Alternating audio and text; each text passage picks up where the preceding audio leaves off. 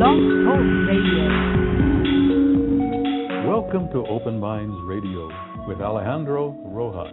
Open Minds Radio is your UFO news authority, presenting evidence and the latest news regarding the UFO phenomenon. Here's your host, Alejandro Rojas. Hello, my friends, and welcome to Open Minds Radio, your UFO news authority. This is Alejandro Rojas, and we have another wonderful show today. Our guest is Morgan Beall, who is the director of technology for MUFON. I, uh, you know, put up their MUFON R and D research and development. What could MUFON be building? Have they been able to glean enough information from their files on UFOs to create an extraterrestrial craft or perhaps even clone an alien? Not quite yet, but they're building a really cool mobile app for your phone. It's going to be out for the iPhone very soon and then other phones uh, soon thereafter. And we have Morgan here to tell us all about it. He is also the state director for uh, Southwestern Florida, and he is a STAR team member, so he's part of that elite team that goes and investigates UFO sightings. So he's going to be talking to us about all of that in just a moment. But first, this is always a very exciting part of the show. We have a gentleman by the name of Jason McClellan here. He follows the news because on OpenMinds.tv we put up the news on a regular basis to keep you up to speed on what is happening in the UFO world. And we have Jason here to bring us uh, a little bit of that information. Jason, are you there? Alejandro, I am here. How are you, my friend? Good, good. How are you? Excellent, sir. Let's get started with news. Hello, everyone. This is your Open Minds news brief for Monday, October 10th, 2011. Well, we'll start off with a story about designs for a telescope um, that will search for extraterrestrial life. And these designs have just been approved. Researchers from Oxford and Durham universities designed the European Extremely Large Telescope, also called the E-ELT, which will reportedly be the largest instrument of its kind ever built. According to the Telegraph, the EELT will be sensitive enough to take images of previously unseen objects, such as cold stars and more planets, and learn more about their atmospheres, what they are made of, and whether they could support life. The European Extremely Large Telescope would operate under the European Southern Observatory, also known as the ESO, at a site in Chile. The decision of whether or not to begin construction on the EELT will be decided on by the ESO by the end of this year. And if approval is given to construct the EELT, it will be ten, tens of times more sensitive than any other visible light sensing telescope on Earth. Tens of times. Yes, tens of times. Wow.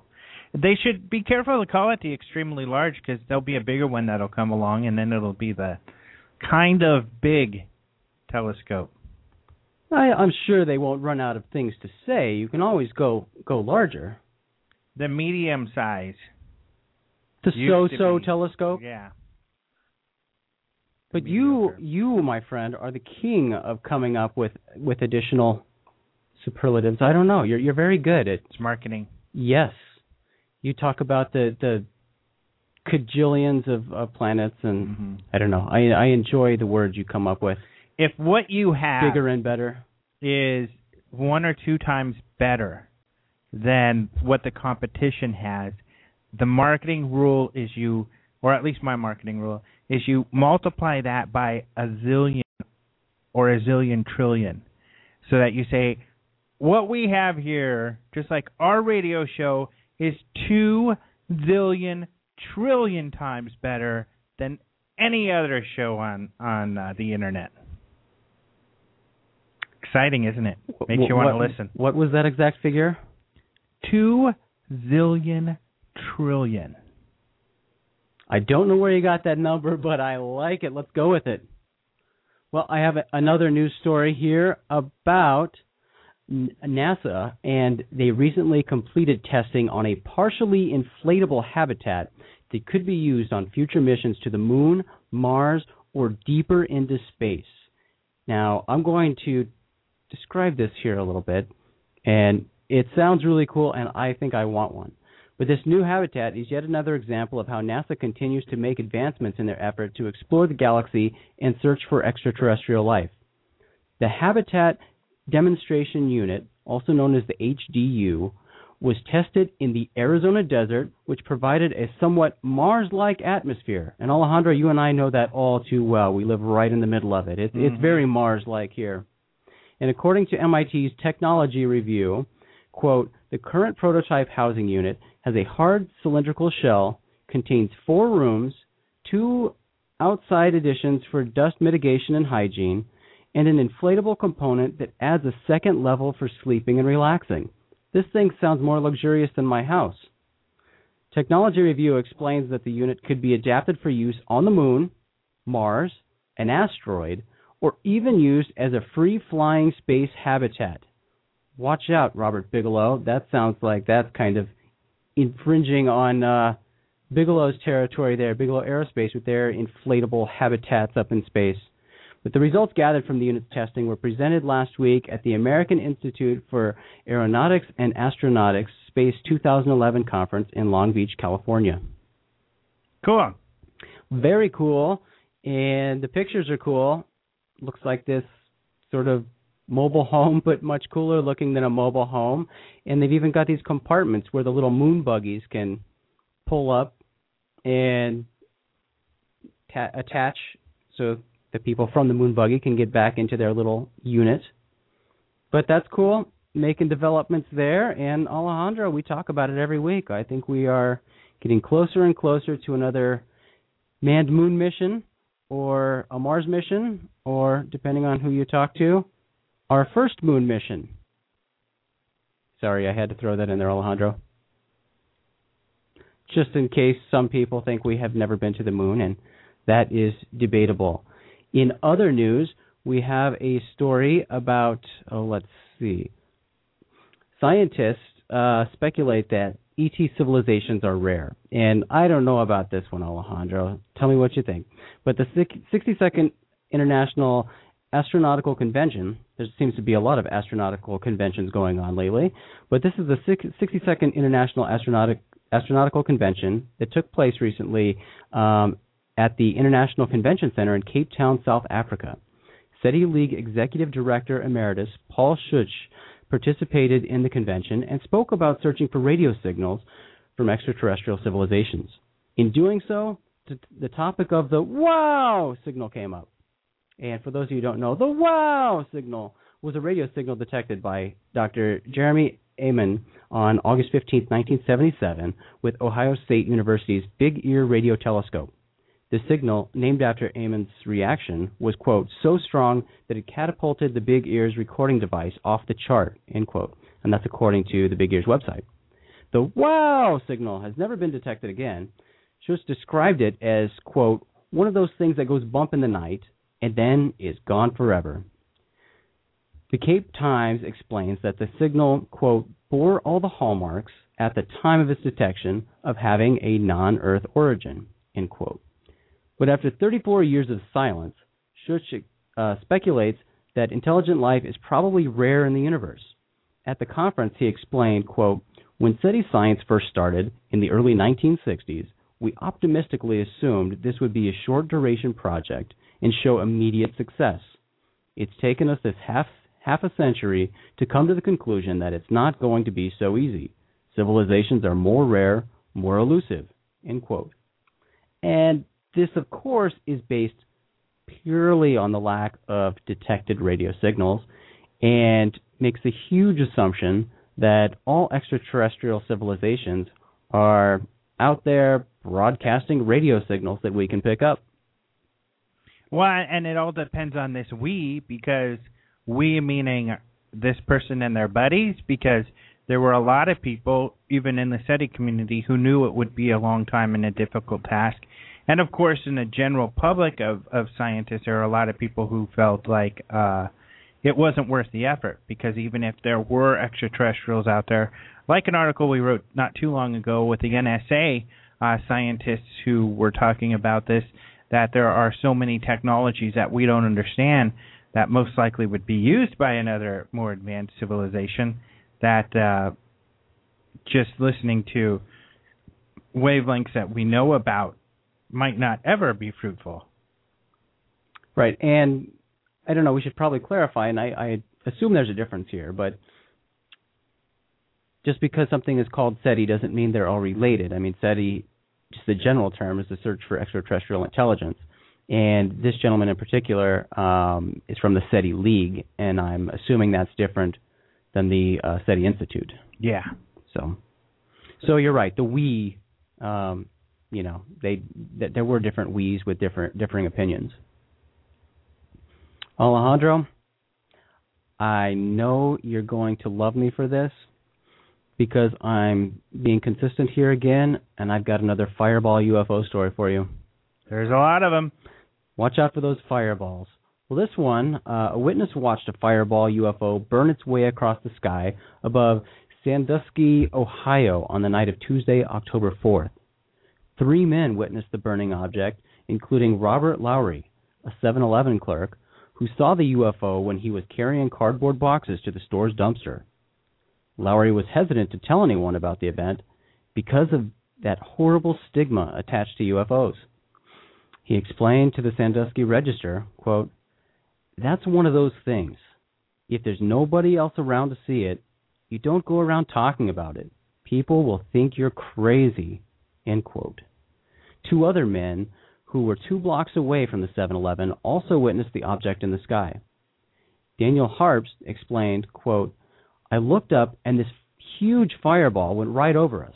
It was on fire and had a long streaming tail. Harp's friend, Monty Prier, added, quote, All I can tell you is it was a UFO. End quote. Harps later came into the 7 Eleven where Lowry works and asked the clerk if he had seen the fireball UFO. The two men shared their experiences and agreed the object moved from the southwest to the northeast and disappeared somewhere over Lake Erie after approximately four seconds. According to the Sandusky Register, the FAA didn't detect anything unusual on radar that night. Local astronomers say the object was probably a meteor, but Lowry told the Sandusky Register, quote, I've seen a lot of strange things in my life, but this was a chart topper. But the UFO has now been identified according to the Sandusky Register. Uh, Bellevue astronomer and Huron Valley Astronomer Group president Paul Shulden claims the object was something called a, a uh, I just looked up how to pronounce this, Alejandro, and I don't remember. Give it's a, it it's your a, best shot. It's a bolide. That's how it's oh pronounced. yeah, it's a yeah, bolide. And a bolide, a bolide is a is a bright meteor that often explodes. And I think you've seen a few of these, Alejandro, haven't you? Uh, no, Something similar. kind of. kind of. But that's what this this individual, this astronomer, says is what uh, people saw. But we'll just have to take his word for it. Well, it does sound sort of like a, an astronomical. it really thing. does, absolutely. And with with just a period of, in the sky of four seconds, Mm-hmm. this kind of bursting and disappearing. Absolutely. I mean, driving out to the desert, like I've talked about uh, often, I see things that are more amazing than it, what I had seen before. These incredible meteorites, and of course, the one a few weeks ago was that was a chart topper. That was absolutely incredible. But you know, I'm quite certain it was a meteor, just gigantic, breaking up in the sky. Where are your pictures to prove it? was only a few seconds. I have no proof. Shame. For shame. No, I, I'm jealous you got to see that because that sounded like quite an event. And and you're right. This this does most likely sound like some sort of natural phenomena. So we'll let them have that one. But Alejandro, I've got another UFO sighting here, and this one's Great. kind of fun. I like this one. So um, dozens of witnesses reported strange lights flying in a V formation above Kansas City, Missouri. According to Fox 4 News in Kansas City, a witness recorded the mysterious lights with a cell phone on the night of Monday, October 3rd. But other reports indicate that lights have been seen on multiple nights. According to Margie Kay, Assistant State Director for MUFON, that's the Mutual UFO Network, Witnesses saw the lights on Monday, Tuesday, and Wednesday of last week. She explains that the reports are of, quote, very large craft hovering in different areas, and that's quite unusual because normal airplanes do not have that behavior. Helicopters do, but these are not described as helicopters, end quote. Fox 4 News states that Kay contacted local airports looking for help identifying any of the 82 UFO sightings reported. The airport helped her determine that some of the sightings could be explained by stunt planes that were in the air at the time. Further evidence suggests that uh, that air that stunt plane theory could be true. Uh, Fox 4 News reported on October 7th that KC Flight, a civilian air formation team, came forward to claim responsibility for the lights in the sky. Pilot Philip Lamb explained that he and his eight-man team, quote, practices at night because the city lights illuminate the planes, end quote. He further explained that, quote, during their flight, the plane's wings are typically three feet apart and are stacked approximately three to four feet above or below each other, causing the planes to appear like a single object from the ground.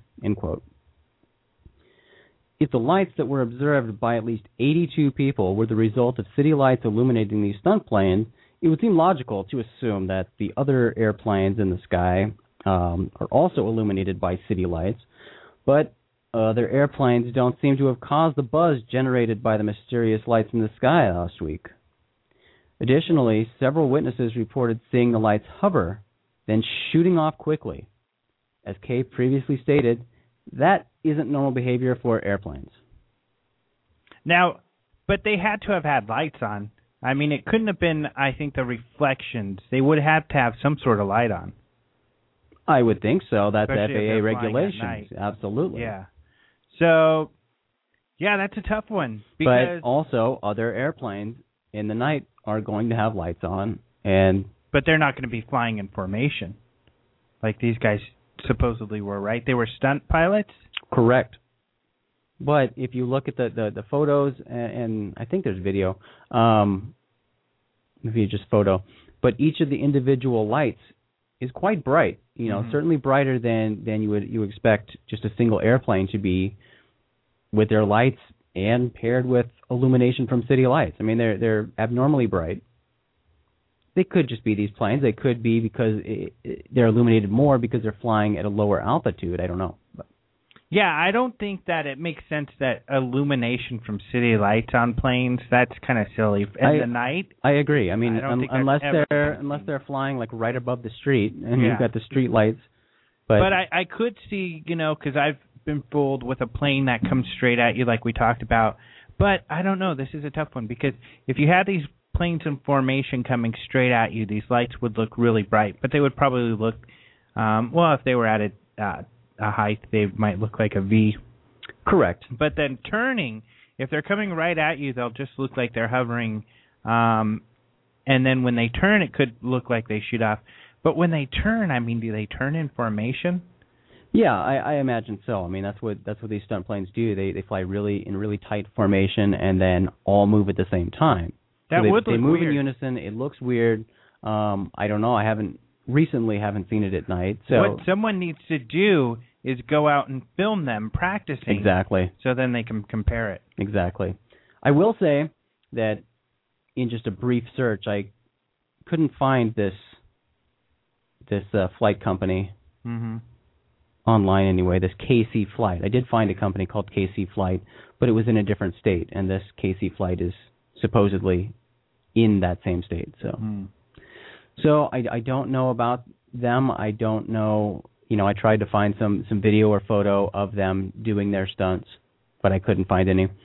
So, yeah, we just have this this picture to work with, and and you know the witness testimony. But you make a good point with perspective sometimes planes coming at you, or if they're in form- formation and they're making this big turn in the sky, depending on what angle they're at, it could look like they're hovering for a little while anyway. But they are airplanes; they have to keep moving.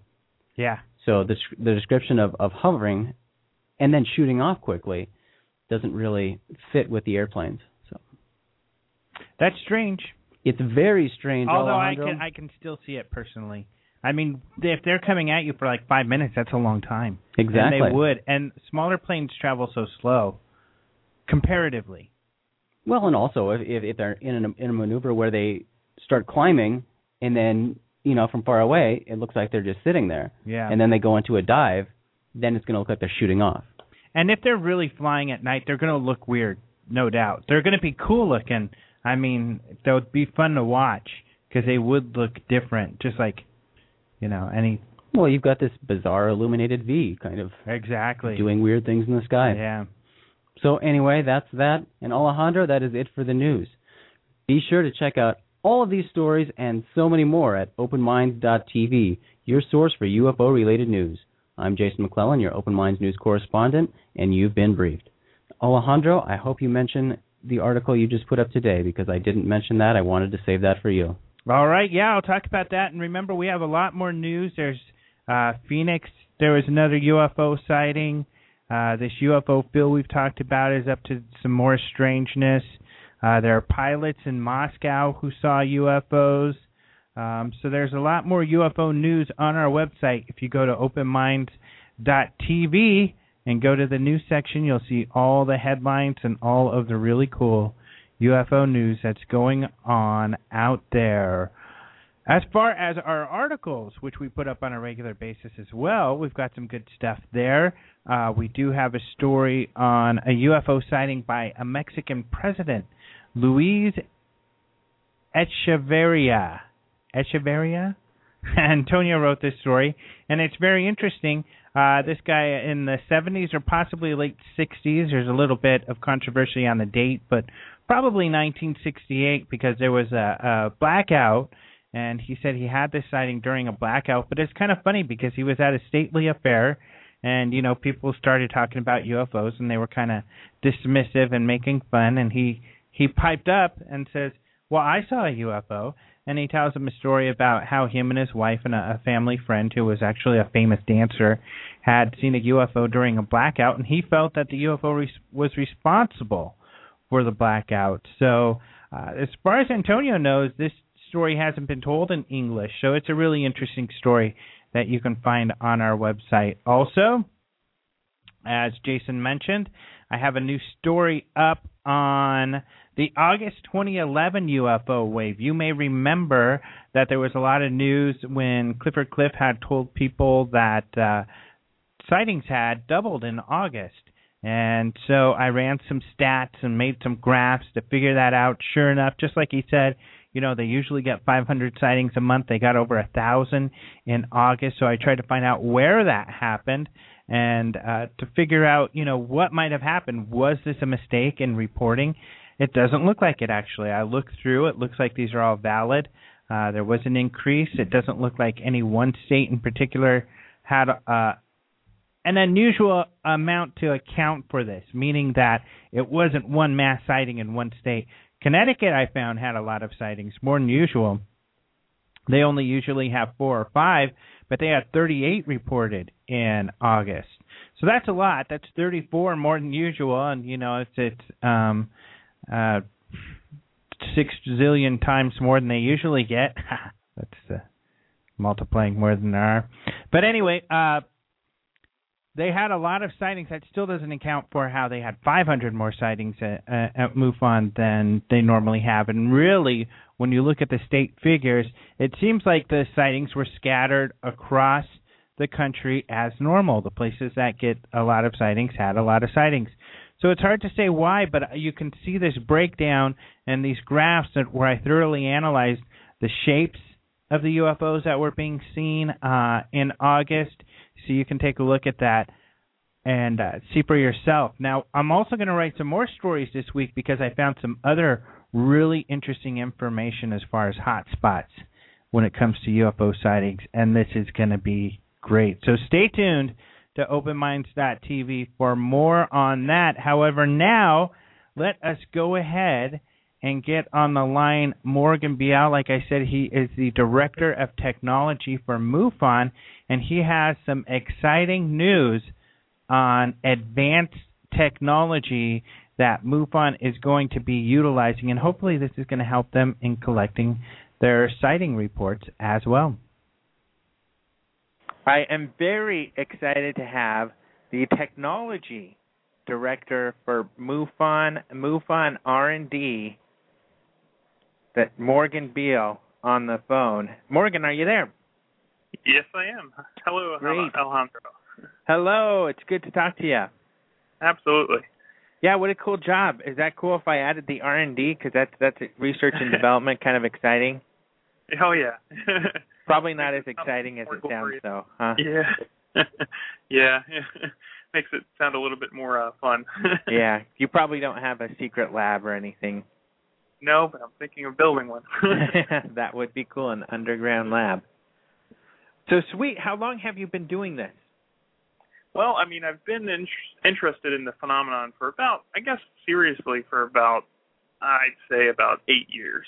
Mhm. Um, and I, I, I decided about two and a half years to, two and a half years ago to get uh, seriously involved with MUFON, and um, because of the values and the scientific methods.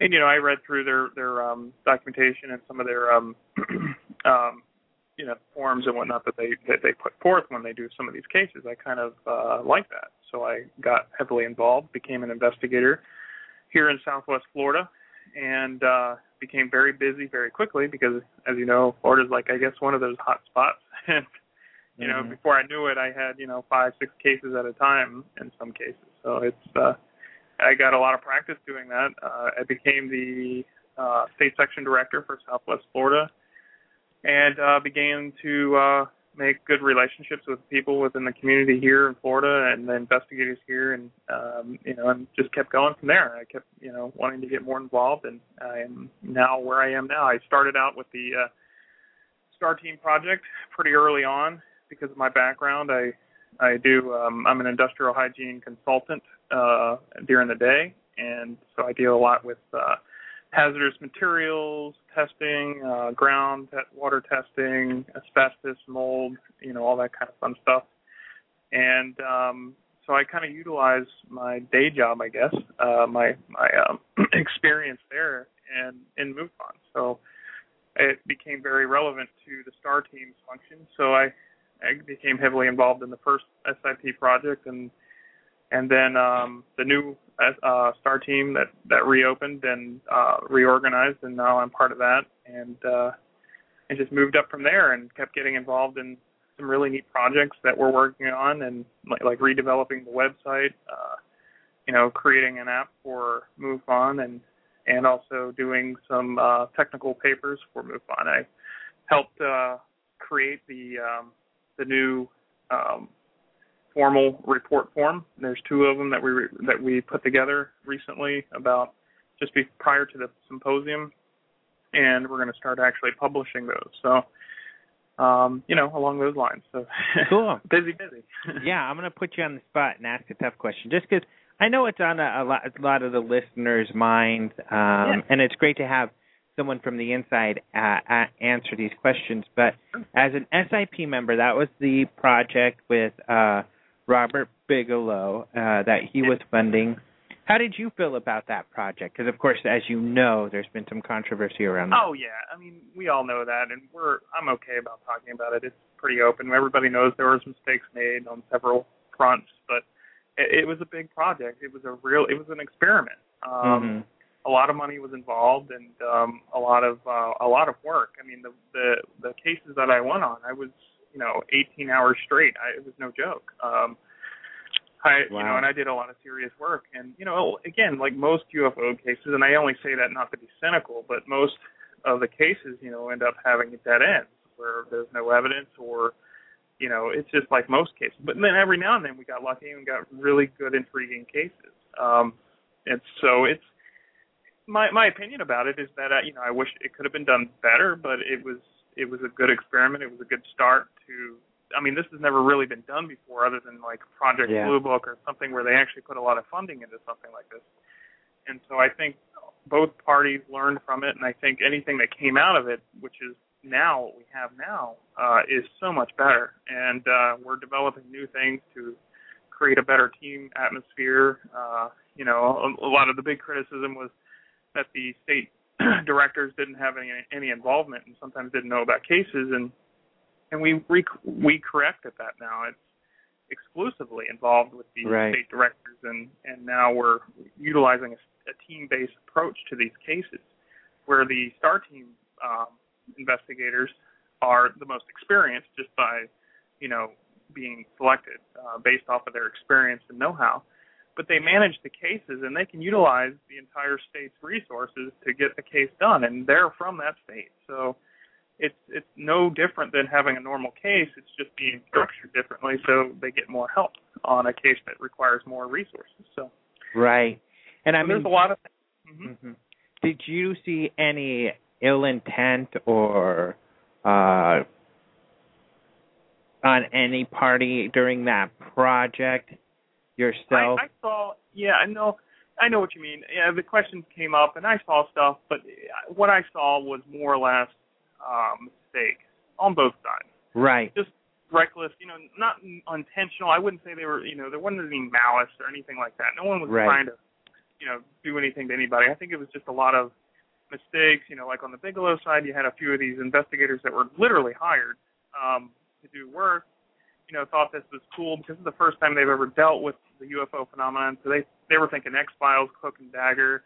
You know, Yeah. ooh, this is you know, it's it, it was more extravagant than it really was, and Yeah. and then yet on our side, you know, it's the kind of conflict where you're dealing with somebody who's never dealt with this subject matter. But on a scientific side, you know, Bigelow had some really excellent, very intelligent people. I worked with some really nice guys in that in that outfit. But you know, again, it's just like in any organization, you'll get a few people that just don't belong there. So Yeah. it, it's like in any big organization, um, you it, it just run into things like that a lot. And I think I think it was a necessary step, and I think it, we both parties learned quite a bit from it, and I think the only good will come out of it in the end. Yeah, I mean, with volunteer organizations, everybody wants to do the the right thing and and you know have a they all have a similar goal. It's Mhm. just especially when you're limited in time and resources, figuring out how to do it is the hard part. And just because people uh make mistakes or have differences of opinion doesn't necessarily mean that there's uh any sort of that's the thing. There's no time for a conspiracy. Everybody's too busy. Exactly, and and that's the thing. You know, I mean, don't get me wrong. I mean, we, you know, of course, we always have those cases where we have those guys show up in unmarked cars and conspiratorial stuff like that. I mean, that happens. But in in the case of the, Star Team and stuff like that, I think it was exactly what you said. It was it was people making true and and and, and honest mistakes, and, and you know, you know, you have character difference, you know, differences between people. Some people don't get along. It's going to happen, uh, and especially under those conditions when you're doing these highly stressful long-term uh, investigations.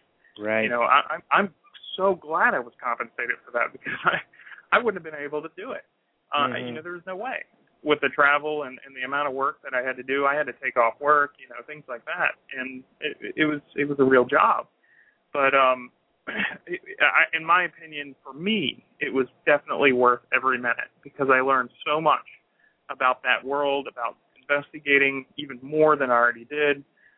You know, it, it was it was I, I think it was a huge learning experience for our uh, community as a whole. And uh, you know, the big criticism I guess that comes out of it is nothing was ever shared. Well, there wasn't a whole lot to share scientifically, uh, but there's a lot of interesting stories, and we're hoping uh, with the new website, we're actually going to have a whole Star Team section Cool. where we're going to actually be releasing old docs and new docs. You know, talking about cases, maybe uh, having a few interviews with our our new radio kind of. Uh, we're doing like a podcast kind of deal, but you know, and we'll start bringing that stuff out. And, and the kind of thing that people have criticized, we really never had a venue to kind of talk about this stuff. You know. So it, now we're creating that, and we're coming up with uh, new techniques, new ways to, to Right. really information flow coming out. Yeah, and people say that, you know, when I was in contact with Richard Lang, he gave us some material and we printed in our magazine even what he Yeah. felt was the best cases. I mean, Yeah. it's not like that information was hidden, like you said. Yeah. There's just not necessarily different places Uh, or places to get it, just out. there- yeah, there just wasn't a way or a venue to do it correctly anyway, or, or in a organized fashion. You know, and just like the, the report I sent you, there's no way I could fit that, and they they didn't in, in the journal. I mean, they only put four pages, in, Right. and that's a 78 page report. So it, it kind of you know kind of tells you the challenges that we have, and and we're trying to uh, update everything. You know, technology. Hence my my uh, my title. I'm you know we're trying to we're really building a comprehensive website so people can use it as a resource to get to those types of big reports, and so people really get a grasp of the uh, magnitude of this phenomenon. And I think once they start to see how much work is being put into it, a lot of those criticisms won't go away, but they'll say, "Oh, okay, well now I understand. Why didn't they tell us this before?" so it's I, I think it's it's going to turn out in a positive way. Yeah. Hey, are you uh moving around or something? Uh the phone Um, keeps kind of going in and out. It's quiet and Yeah. louder, quiet and louder. It might be because I'm near a, a wireless system. Hold on. Uh Yeah, is that better? yeah, let's see. Okay. Yeah, I'll just hang out in the front of my house.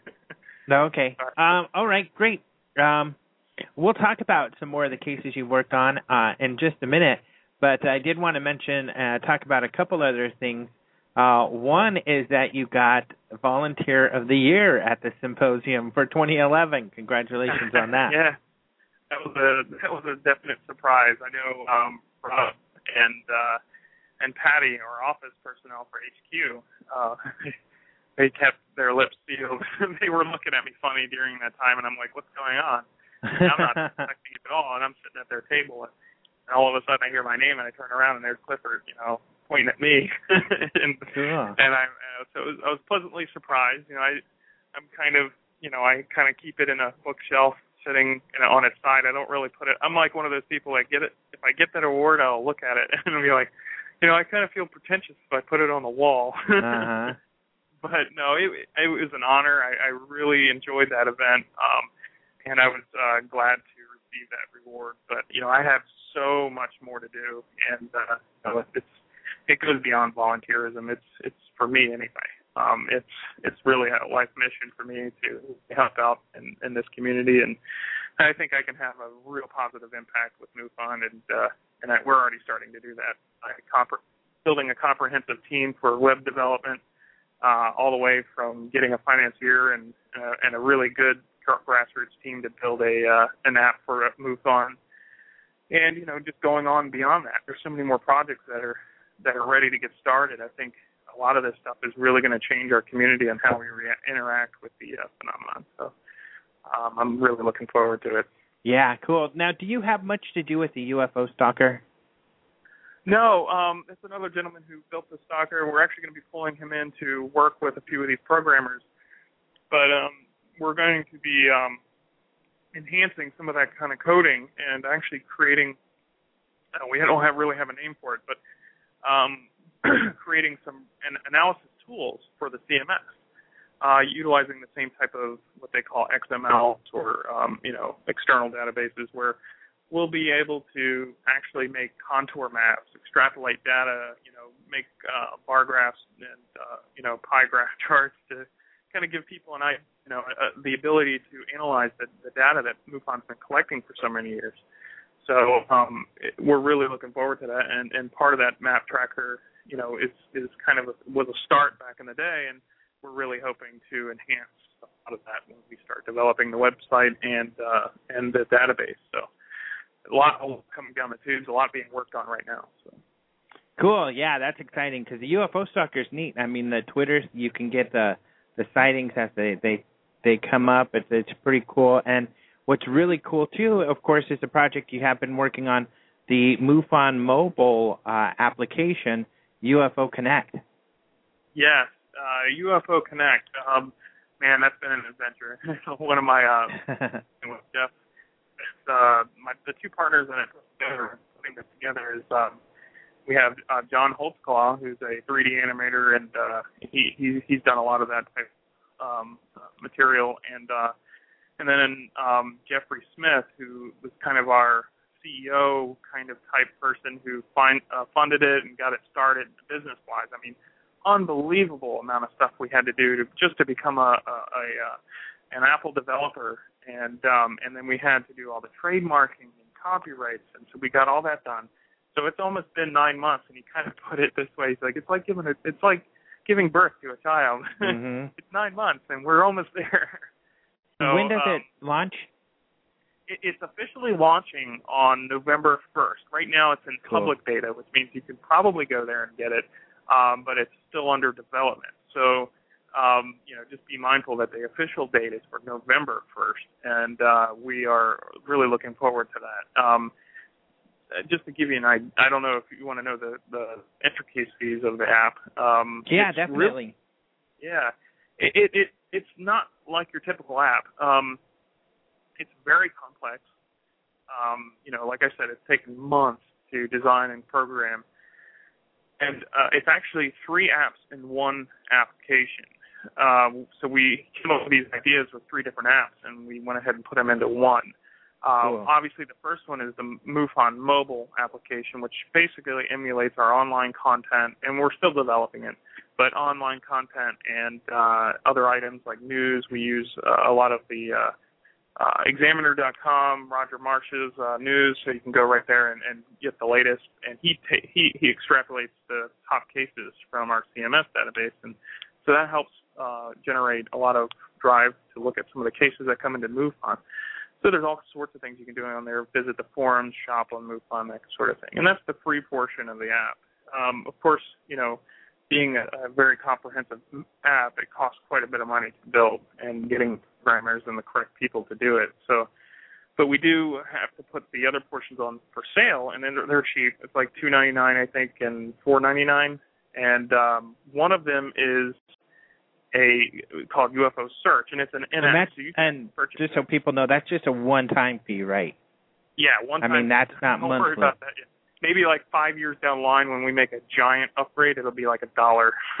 Yeah. That's like that's a long time ago from now. But um, no, the, the the yeah, it's a one-time deal. No, there's no monthly fees on these things. Um, the the UFO search portion of the app actually utilizes our database, just like the map does. Uh, the um, the the uh, stalker Mhm. except it puts a little bit more, but you can look into geographically where all the reports are in the database. So it actually, you can go into a search, you generate your search on what you want to see, and it pops up on a map and shows you all these pinpoints all over the map. It puts whatever you're looking for. And you can actually click on those and read the descriptions from the people, and they're working on getting the files to work so you can actually see any visible either videos or uh, photos to work in that app. So if there's Cool. anything attached to those cases, you can click right on them and geographically locate them and say, oh wow, that one's close to my my house, and you can actually click on it and and read all about that that sighting that occurred in that area. Um, and of course the big one. Uh, this one was our kind of golden egg. We really love this portion portion of the app. Um, it's really fun to use. Um, it's called the Skywatch Alert, and it's a live alert system that allows anybody that has the app to if they're out sky watching or if they see something, they can pull their phone out real quick, generate a report in less than 10 seconds, and Wow. place an alert. And you can get as top, you know, you can make it very complex. You can write all the, a book about it on there or whatever, or you can take 10 seconds and literally put a report on there. And once it goes in there, whatever setting anybody else on that network who has that app um, has a setting either for Florida, Texas, California, however they have it set up to get an alarm. And you can set up multiple alarms. They'll instantly uh, get that alarm coming across the network. So as soon as it goes onto the network, it goes onto everybody's phones that has that area set up to watch. Oh, that's really cool. Yeah, yeah, it's really neat. And you get and then you know it goes off. You hear the alarm. Uh, you go in, you say yeah, view it, and and when you're not in the app, it'll give you a push notification. And so, and you'll hear the alarm too, and uh, and you can turn the alarm off. You can go to default, and it just gives you that little you know bling uh, Yeah. sound. But otherwise, you can pick through some pretty uh, uh, fun to use uh, alarms. And um, but yeah, you can essentially use it as a live alert system. So if you're just Right. sitting around, I can't tell you how many times I've missed on a case that I looked at that I was assigned that was literally miles, a few miles away. From me. I could Right. have gone outside and seen this thing if I were aware of it. And um, this app, I think, will will help uh, facilitate kind of a uh, in your own hands disclosure. You go out, you see phenomenon, and you decide for yourself. You look at it, you see what other people are seeing, and that's what the whole thing is to get the community involved, get out and look at this stuff when it's happening. So more witnesses, you know. Yeah, that is so cool because I can see and I can't wait till the first time this happens because I'm sure it will happen, where someone will post something and then you'll know you'll have other people look whether uh you know it's it's you know a large meteorite like you know I saw one out that big one in Phoenix recently. Um but if that would have dinged then other people would have known to look up and and they would have seen it too. Uh or of course a real event that just imagine if we had that back when the Phoenix lights happened there could have been even more witnesses Oh, absolutely, and and it goes, you know, like Texas, the event in Texas, the one that's happening right now, and uh, uh, what was it? Um, not, is it Missouri? I think it's Missouri, yeah. And um, you know, those those types of things can happen where the whole community will get these alarms from actual witnesses that are in their area or wherever they have it set up. And this is a worldwide app, so people all over the world can actually use it. awesome And, so it's it's it's really it's going to be great. The first I think the first version, yes, the first version is going to be Apple. It's going to be on iPad and uh, and iPhone, and then the next phase of the development is going to be putting it on Droid phones. So you know, don't worry, Droid uh, phone lovers, you're going to get it too. So it's uh, uh-huh yeah. Go ahead. I was going to ask how long the droid people have to wait Well, we're hoping by the beginning of next year. Um, we need at least uh, four or five months to develop it. Um, but the coding right now, the hardest part was actually pre-development, the longest. Um, so I think a lot of that time will be cut off once we get uh, into the Droid app uh, development. So uh, it's literally just translating the code uh, over to um, the Droid OS operating system. So it's it awesome shouldn't be. luckily I have an iPhone so I can get it quick Yeah, there you go. Actually, I went to look for it earlier and I couldn't get the beta. Unfortunately, I couldn't find it. So Yeah, it should be up. Uh, beta should be up there. It, it's going to be a full version that's on there, but it's again, like I said, I'd wait. Uh, November 1st is when we're going to have the the nice glossy version out, and uh, we uh, it should be in good shape and uh, ready to roll on November 1st. awesome. Well, I'm excited about that. That's really cool. So this is pretty exciting, and, you know, people can go to UFOConnect.com and look at what the app's going to look like because it's really good looking too. Yeah, yeah, we we spent a lot of time on the artwork. We uh, really tried to uh, get the feeling. I designed the logo, kind of uh, the circle within the circle with the little satellite around it. Um, yeah, very cool. and uh, you know, it kind of gives everybody kind of an icon to say that's UFO Connect. I know what that is, and uh, hopefully over many years more support grows. And you know, we we try to do that through a lot of social media. So we have a Facebook uh, page, so if you guys could get on there and support us, also on Twitter and whatnot, and give us feedback. We listen to everybody, and trust me, we we we shoot that stuff directly to the programmers, and and we really uh, try to make it you know an app for everybody. We want everybody to like this and, and to be able to use it. Yeah. So UFOConnect.com is where people can go and look at all the different types of the apps you talked about. You have a lot of the of, of screenshots of what it'll look like, and then of course they can get to your Twitter and the Facebook for UFO Connect there. But UFOConnect.com. Yeah, that's it. It's real simple. So, and how did it start? I mean, did you whose idea and did you did you go to like MUFON and say, "Hey, I want to do this," and they they were like, "Sweet." Well, it was kind of like um, you a friend. Uh, we're sitting there, three of us, me, John, and, and Jeff, uh, sitting at dinner, and we were like, you know, contemplating. He he just joined. I I, I forced him uh, Mhm. to join and become a uh, field investigator. And of course, my friend John was like, Nah, I'll just get the magazine. It'll work for me.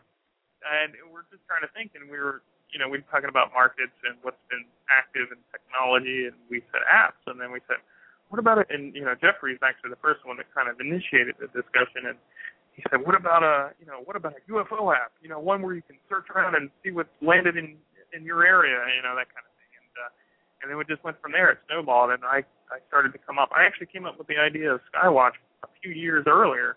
I just didn't have a platform. I was actually thinking of making an alert system based off of the Amber Alert system Uh-huh. and I actually went into uh, phone conversations with Cisco systems and other people to try to kind of figure out how it works.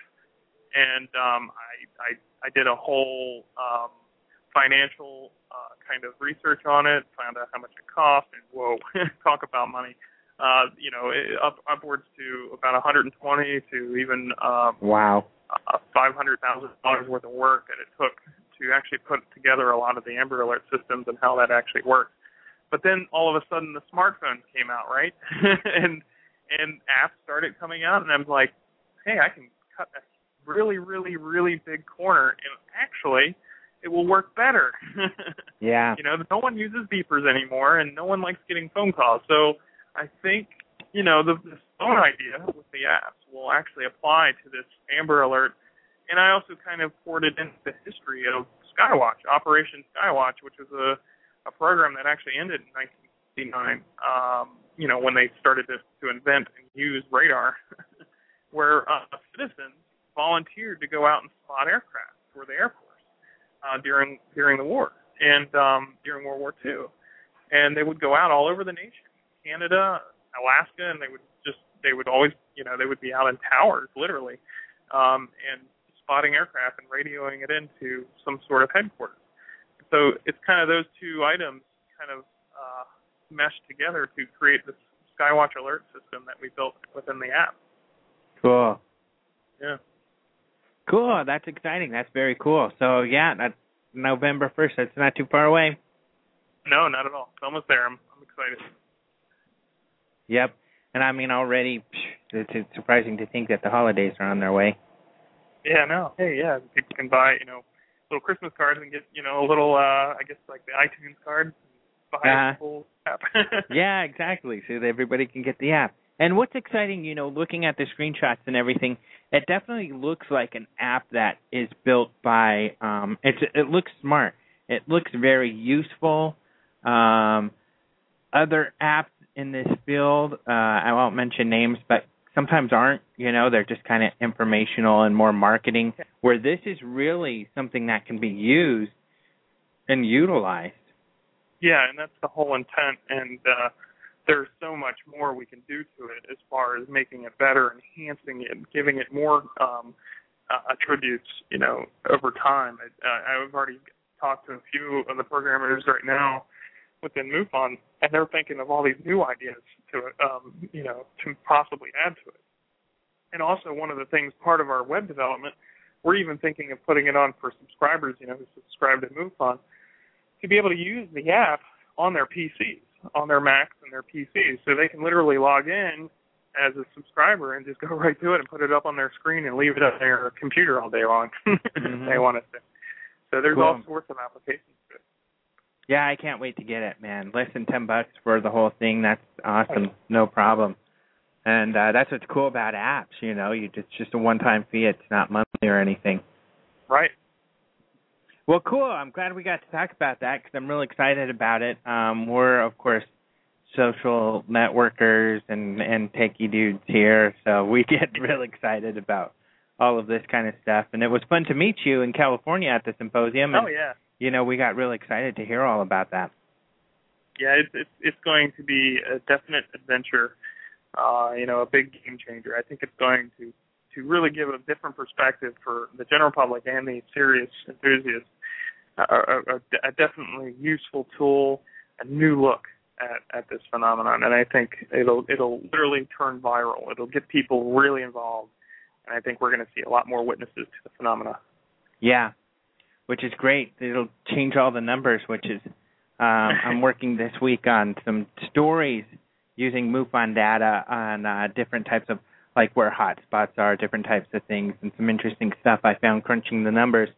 So Oh, yeah. this will all change once your app Yeah. comes out, and there's a lot more sightings, which is great. It'll become more accurate, I think. Yeah, and it'll it'll probably skew the data a little bit from this point on. Yeah. So, yeah. yep.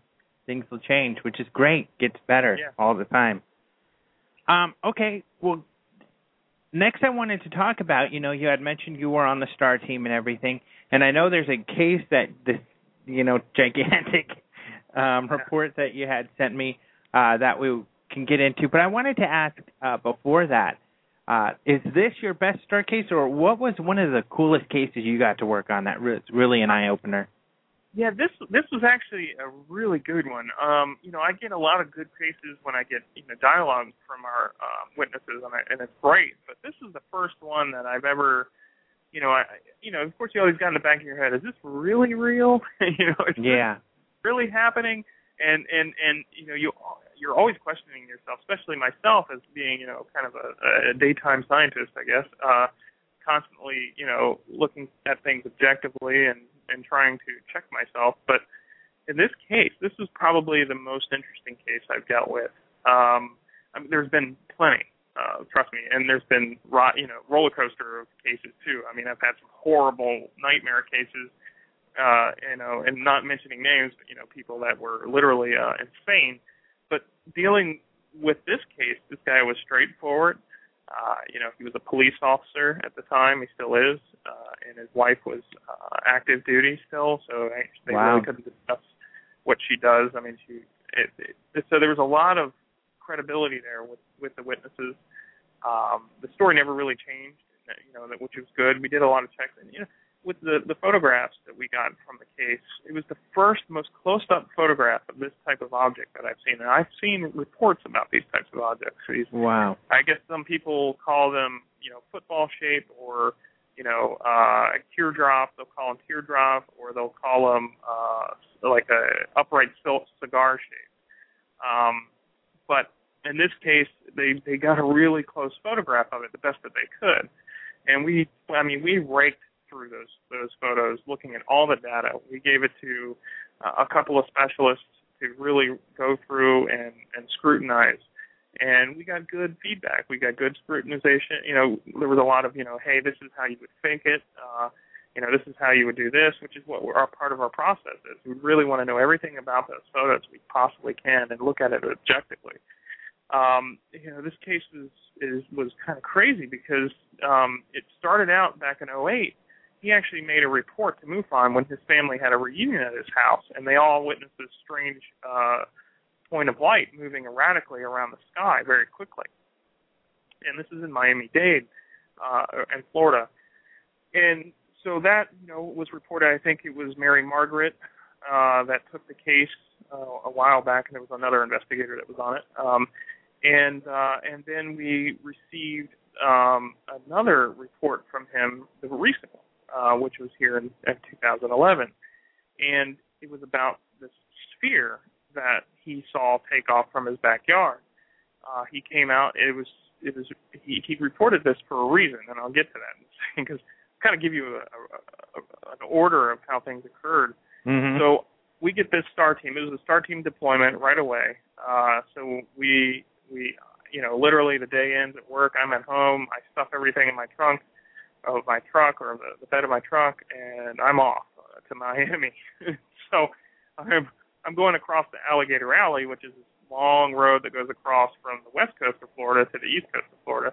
So I get over there in time, and we get out of there. We have about an hour until the light, you know, because we lose light. So immediately we go to the site, and I'm looking for this giant, you know, hole in the ground or some round circle, you know, and it's this little dinky, uh, six inch, two six inch type uh, uh, divots, uh, kind of burn marks um, in the in the grass, and um, you know, one has like an ashy white color to it, um, really strange. It was like an ash, like, and it, even even some of the grass wasn't really burnt. It was it was it was just white, like the uh, starches turned due to heat. Um, it was still it was still supple or uh, soft to the touch, and we did test it for radiation. so I didn't go, you know, sniffing around without checking for safety issues. Yeah. But um, and um, and then the other one was just scorched black. It was the top part of the grass was really burned out. So it was odd to have two different markings like that. But his description of this object was this larger than a basketball sphere with no seams, uh, taking off very quickly. As soon as he came out the back door, he was letting his dogs out. His dogs were going crazy. He got home in the late evening, or around 6 p.m., 6:30, and um, his dogs went uh, straight for this fence that he has up, and the fence has like one of those like little uh, guards that you can't see through. You know, like the mesh that you put on the Uh-huh. fence. And so he didn't, you know, he didn't know what they were barking at. And as soon as they got to the fence, this thing takes off. It goes straight up, and he sees like a temperature inversion or like a wavy, you know, heat signature coming off the bottom of this craft as it's moving Hmm. up. And um, it's kind of glowing red, said, but he could tell it was silver, but it was really glowing. He said it's hard to explain. He said, and it it went straight up and uh, made a 90 degree turn to the south very quickly. And um, he said that's what really, you know, took him uh, by surprise was how quick it went and how fast it turned. It was just not conventional. And um, but he, he when we went inside for the interview, so we went outside, did all our our sampling, we collected samples and everything, and uh, we went inside, and I again, um, I, it's not much to me because I do it as for a job, but I just saying collect samples. Meaning, I went in and I actually did um, a few auger holes uh, with uh, some soil auger, took some soil samples, took some vegetation samples, uh, both control samples and the uh, samples within the uh, the mark areas. Sample, sample, sample. That's all I did. I took many, many samples, and I, mm-hmm. I have archive samples and, and samples I send to their lab and everything like that. So I did that, uh, took photos, everything like that, measurements.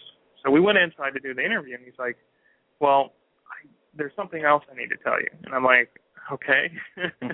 I said, well, what it, well, we really didn't want to put it in the report because you know we were afraid you guys would think we were crazy. And I'm like, okay, well, you know, hey, trust me, I've I've heard crazy before. I'm okay. so he, we got real comfortable with one another when we were talking, and Mary Margaret was there with me, um, our assistant state director of Florida, and um, and he started telling us about this event that occurred um, a few months prior. And I said, okay, well, what happened? And he said, well uh, this ob- this red object um, was in my front yard, and and he said, I said, okay, well, what do you mean in your front yard? He's like, well, I walked out into the front yard. This is around 11, I think it was 11 p.m. at night. He was going out to the car for something, and um, he uh, came face to face with this red object right in his front yard, probably about 30, 40 feet away, probably 30 feet. It was a little close. And he he kind of was stunned, you know, that deer in headlights type thing. And he starts yelling for his wife. And his mother, after he's yelling for his wife, his door was partially opened. And um as he was yelling for his wife, you know, his mother saw the same thing and she was like kind of panic stricken according to him. And uh his wife comes out. He's like yelling at her, "Get the camera! Get the camera!" And he gets the ca- she gets the camera and comes out and starts snapping a few photos. And she was able to get a few uh still shots.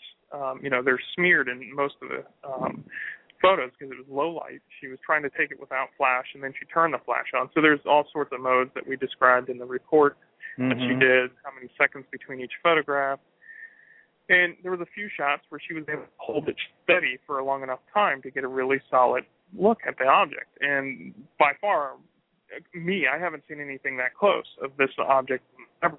And um, and it's it looks literally kind of like a translucent crystal glass, you know, very bright red object uh, his description when he was there in person, because camera shots, video, and everything can give you a different perspective of what actually people are seeing, because they're not like a human eye. But when they were looking at it, their description was that it was bright, so bright that they would leave streaks, like if you were looking at the sun, you know, when you, or a bright light at night, it would, it would leave sort of like a streak.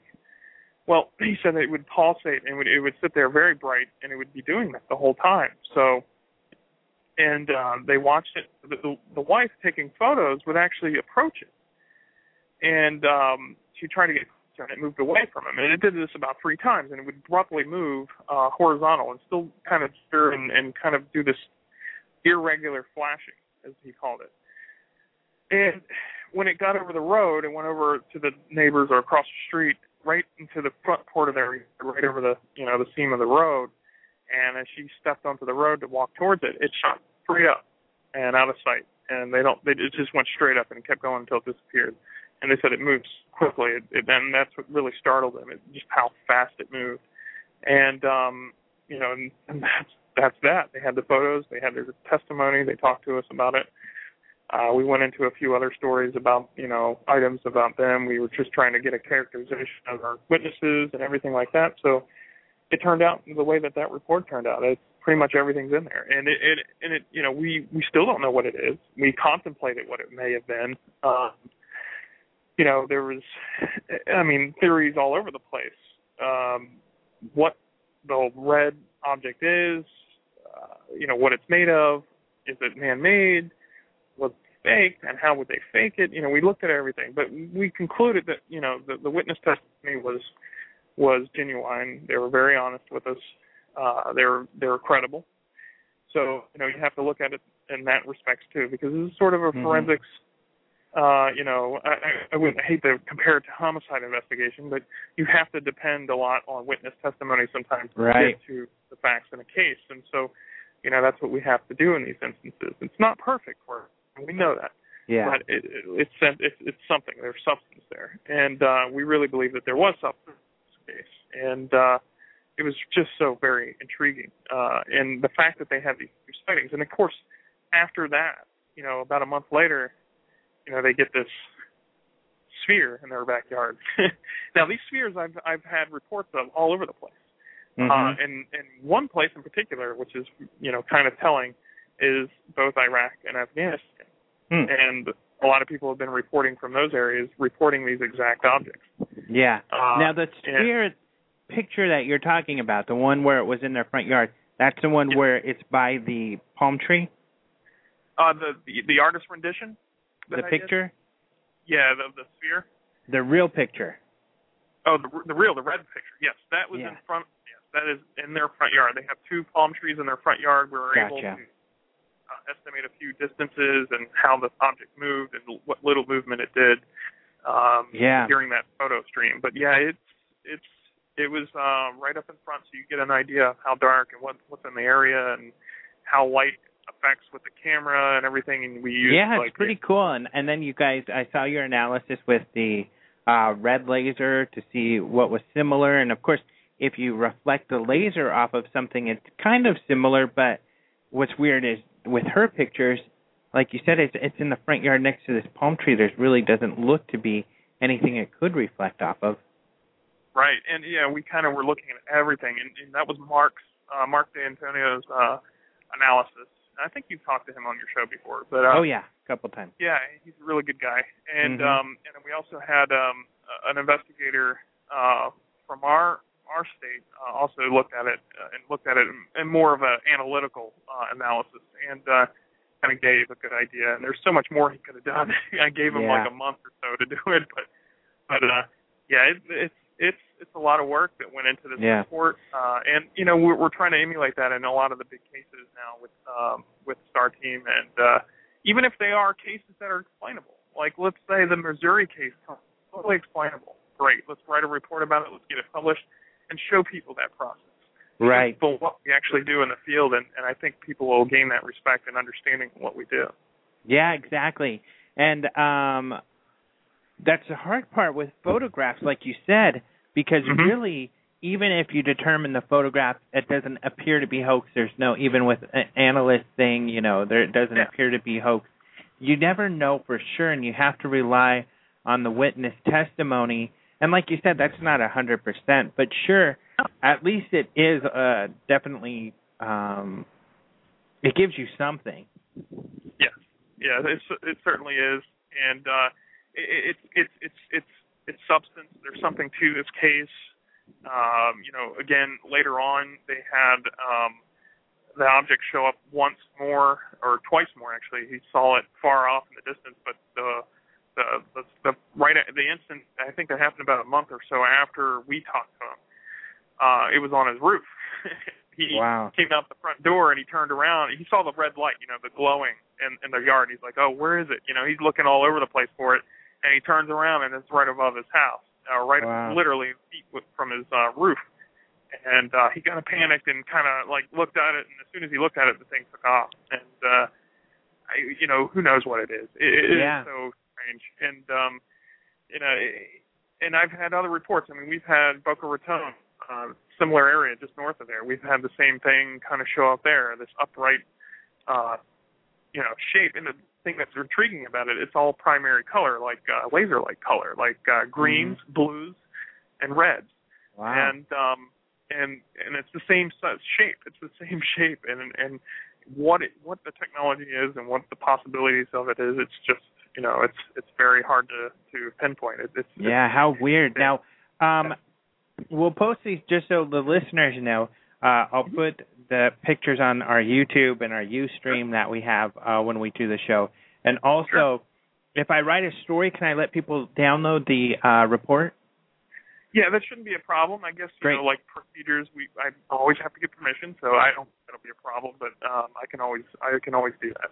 Yeah. Okay, We'll- great. we'll yeah, let me know, and then uh, you know when uh, soon after uh, people hear this, we'll allow them to uh, look at it because, like you Oh, said, it's important to show the work. Uh, yeah, It is. so people know that you you did go through that you're not just you know arbitrarily declaring this as something strange that you did a lot of work to verify uh Right. and a lot of, yeah, we're, uh, we're not calling, and we're not calling it. You know, we're not saying it's extraterrestrial. We're not saying it's man-made. We're not saying it's Yeah. a hoax.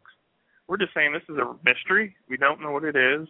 yeah. We know a few facts about it, but that's what's intriguing. We did learn a little bit, um, but you know, this isn't like a smoking gun.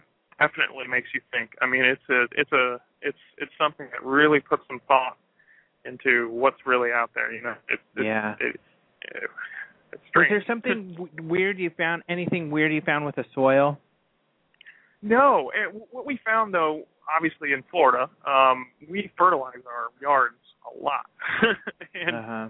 and so we found a lot of that. We found a lot of the uh, the um, you know the, the fertilizer type indicators uh, that were in the soils. There was nothing. There was no crystallization because of the heat. Uh, certain physical effects to the soil.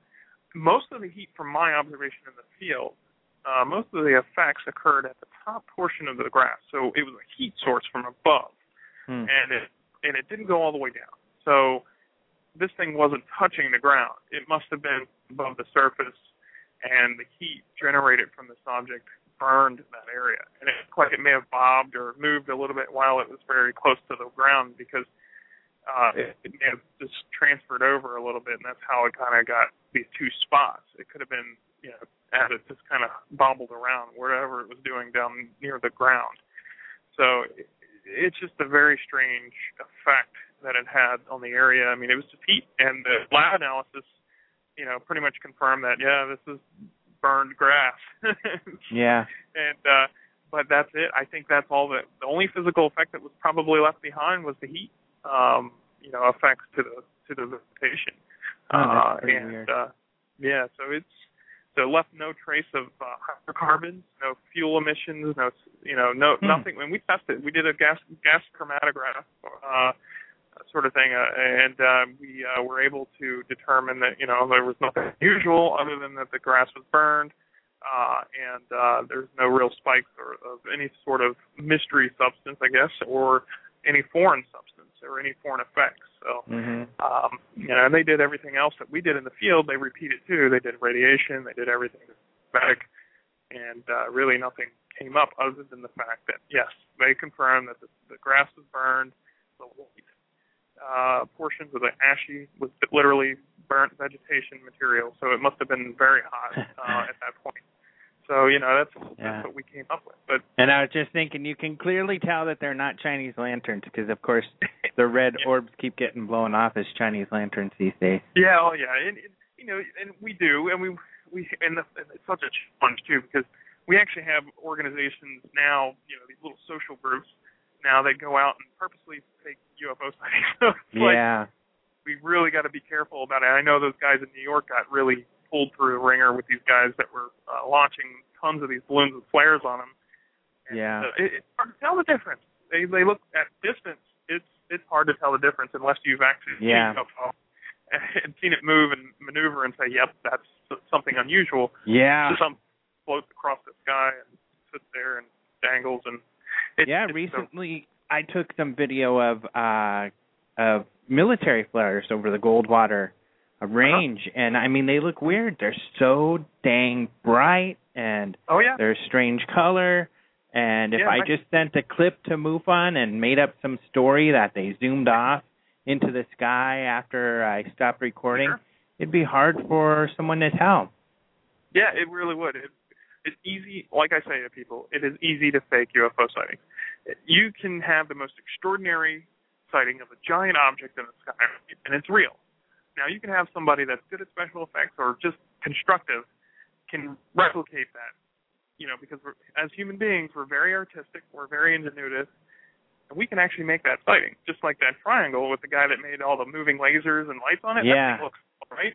Oh, that so, thing looks incredible. Yeah, I think it was Yeah. even an Irish guy, wasn't it? And uh, uh yeah, he made this triangle with the laser coming out of it. That was awesome.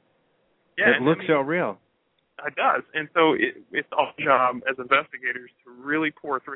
And that's what people say. Well, why do you call it insufficient data, or, or you know, when somebody doesn't give them, why do you just ignore the case? Well, unfortunately, because of the fakery and because of the ingenuity of people, we have to say we require a witness in order to continue with the case. Now we can present it to the public and say here it is, but there's no witness. Uh, sort of like the the um, the uh, what were the uh, the drones in California? You know, no Right. witness. These wonderful pictures show up out of nowhere, and there's no witness. Yeah. And so it, it's it's hard. You know, of course, they somebody eventually chased this you know this individual down, and and then no comment, no comment, and they figured out that it was probably him. But again, that's kind of what we run into. So instead of getting burned on something and we just assume that it's from a real thing, we have to require a witness, and Yeah. uh, it's part of it. Now we're almost out of time, but I did want to get to uh, this other case that you uh, had sent me uh, an audio that we could listen to. Uh, Sure. A witness who saw some uh, a spear at Cape Canaveral in the 60s. Yeah, yeah, it's 64. Um, he's a retired Air Force pilot. Um, he was not an Air Force pilot. I, I believe he may have been, but he wasn't an Air Force pilot during that time. Um, but he was obviously in the Air Force, I believe. And he was out on a date uh, on Cape Beach, is what they call it, which was a sort of a a uh, intercoastal beach near on the northern side of Cape Canaveral. So there was a beach out there, and there was he said there's roughly three to four hundred people out there, and um, you know on the beach, dogs, kids running around, uh, you know a hot dog stand guy with his little tra- trailer with hot dogs. You know you're trying to think of a typical 1964 day on a beach. You know that's what it was Yeah. and uh, you know this this this strange object, this ball bearing like sphere, pops straight down out of the sky, right over the kind of like where the water meets the the beach, and just it sits there, and it has like these these rings like a gyroscope around it that are kind of rotating around it in, in different directions. So like kind of like like rings that are kind of like not touching the sphere but just hanging out. And they had one had yellow lights in it or yellow lighting of some sort. The other one had I think I think he said green or green or red. And they would just it would just sit there in broad daylight. and Cool. and and everybody just stops and looks at this thing. The whole beach, it just stops, and then a few moments later, they just he, recording, and you can let the the recording speak for itself, but they just walk off the beach like nothing happened, like there's nothing going on. He said they just walk off the beach like in not a panic. They just get out of there. They just all leave after Weird. this thing takes off. So yeah, you can really hear the inflection in his voice. You can really hear the sincerity from him. He he remembers it like it was yesterday. Well, uh, we had gotten to the beach and we got out and we went up over sand dunes and down onto the beach. And she and I had turned and started walking uh, west. And uh, there was, I guess, two or three hundred people there on that little uh, stretch of beach. And all of a sudden it got quiet. And she and I turned around, and everybody was standing there looking up. And we looked up, this thing, I- I'd say about four or five hundred feet in the air. This thing reminded me of the, uh, it reminded me of the, uh, like a, uh, uh, a steel, a ball, a steel ball. Okay. Because it was real shiny.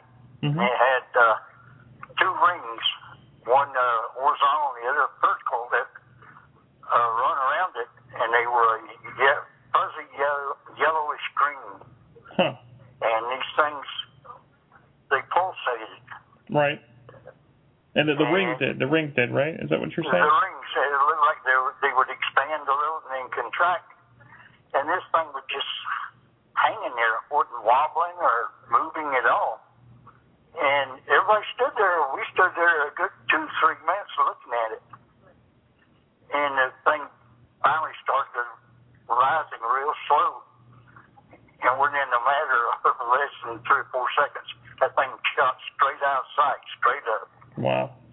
And funny thing of it is, everybody on that beach all of a sudden picked up and packed up their stuff, not saying a word, just walked up over dunes, out to the cars in the parking lot, got in the cars, and started going home.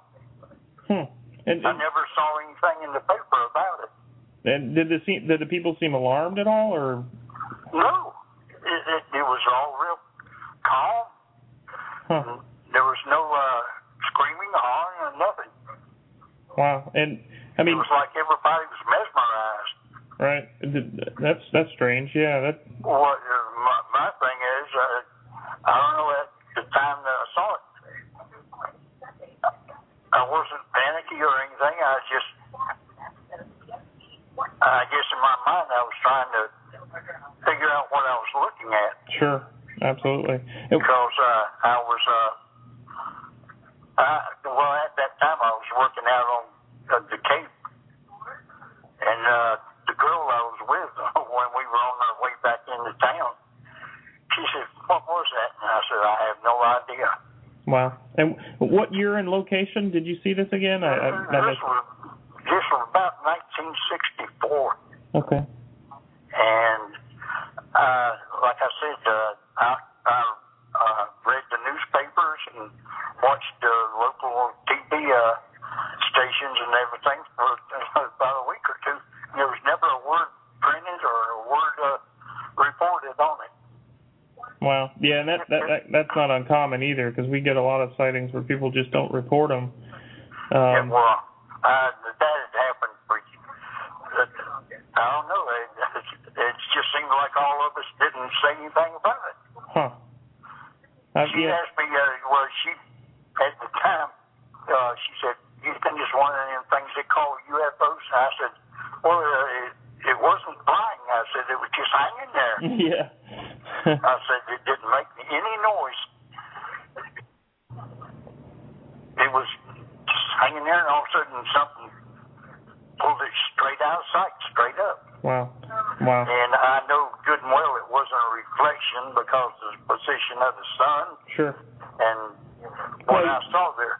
Yeah, and you were a- you were able to pick out some pretty good details. I mean, obviously it wasn't the sun or anything like that. Well, the, well, you you seen those uh, round steel uh, uh, uh, and I don't know what they, they're like marbles, but they're they're yeah, bearings like a steel bearing. bearing, Yeah. like a steel bearing.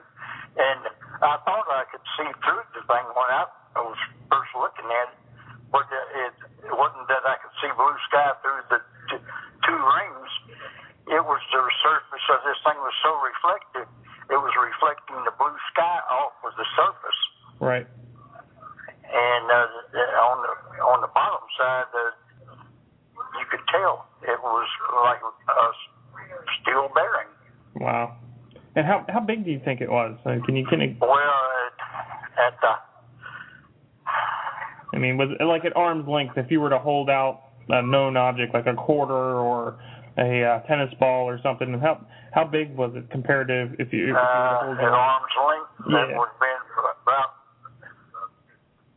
I'd say about the size of a uh, tennis ball. Okay. And uh, this thing was, uh, this thing was, I, I'd venture to say the thing wasn't over uh, 1,500 feet up in in the air, Okay. and it was at an angle.